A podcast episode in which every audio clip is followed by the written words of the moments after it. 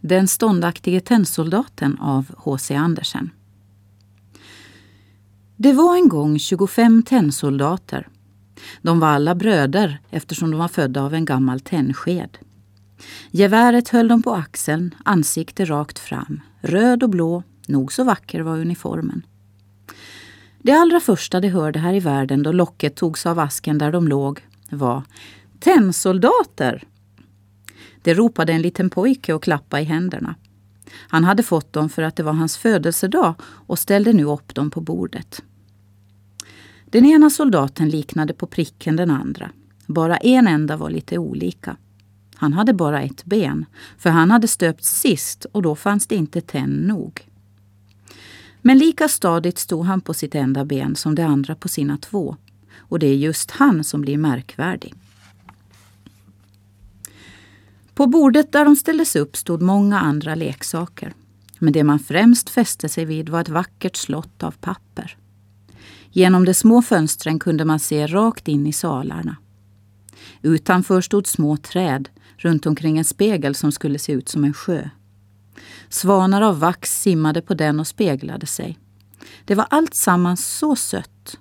Men det sötaste var ändå en ung flicka som stod mitt i den öppna slottsdörren. Hon var också utklippt ur papper men hon hade kjol på sig av skiraste tyg och ett litet smalt blått band över axeln. Och mitt i det satt en skinande paljett lika stor som hennes ansikte.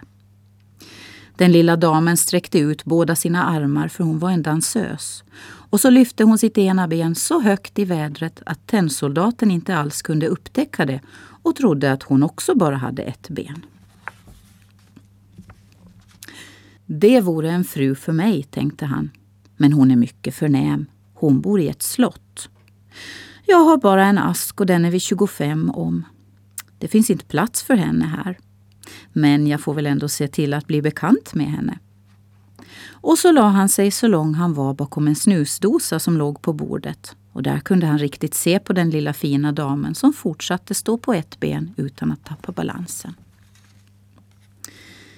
Då det led mot kvällen kom alla de andra tennsoldaterna till sin ask och folket i huset gick i säng.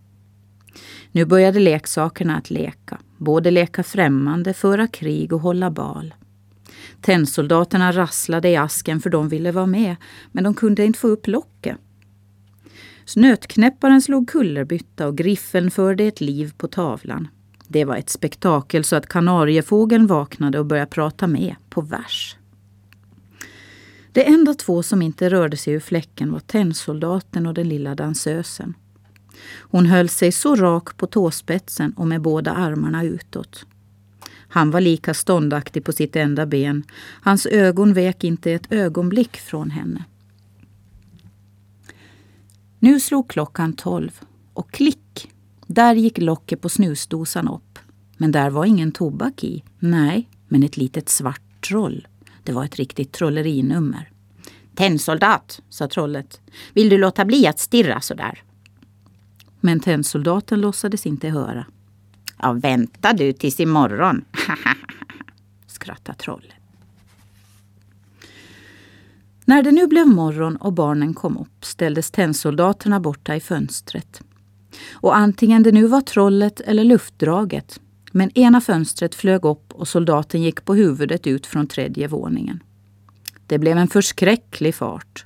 Han vände benet rakt upp i luften och blev stående på kasken med bajonetten nere bland gatstenarna. Tjänsteflickan och den lille pojken kom strax ner för att leta. Men fast de så när hade trampat på honom kunde de ändå inte finna honom. Hade tennsoldaten ropat ”Här är jag!” hade de nog hittat honom. Men han tyckte inte det var passande att skrika högt då han var i uniform.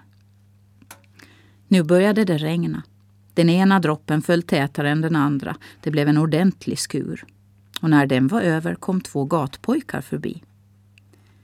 Hej du, sa den ena. Där ligger en tennsoldat. Nu ska han segla. Och så gjorde de en båt av en tidning, satte tennsoldaten i den och nu seglade han ner för rännstenen. Båda pojkarna sprang vid sidan och klappade i händerna.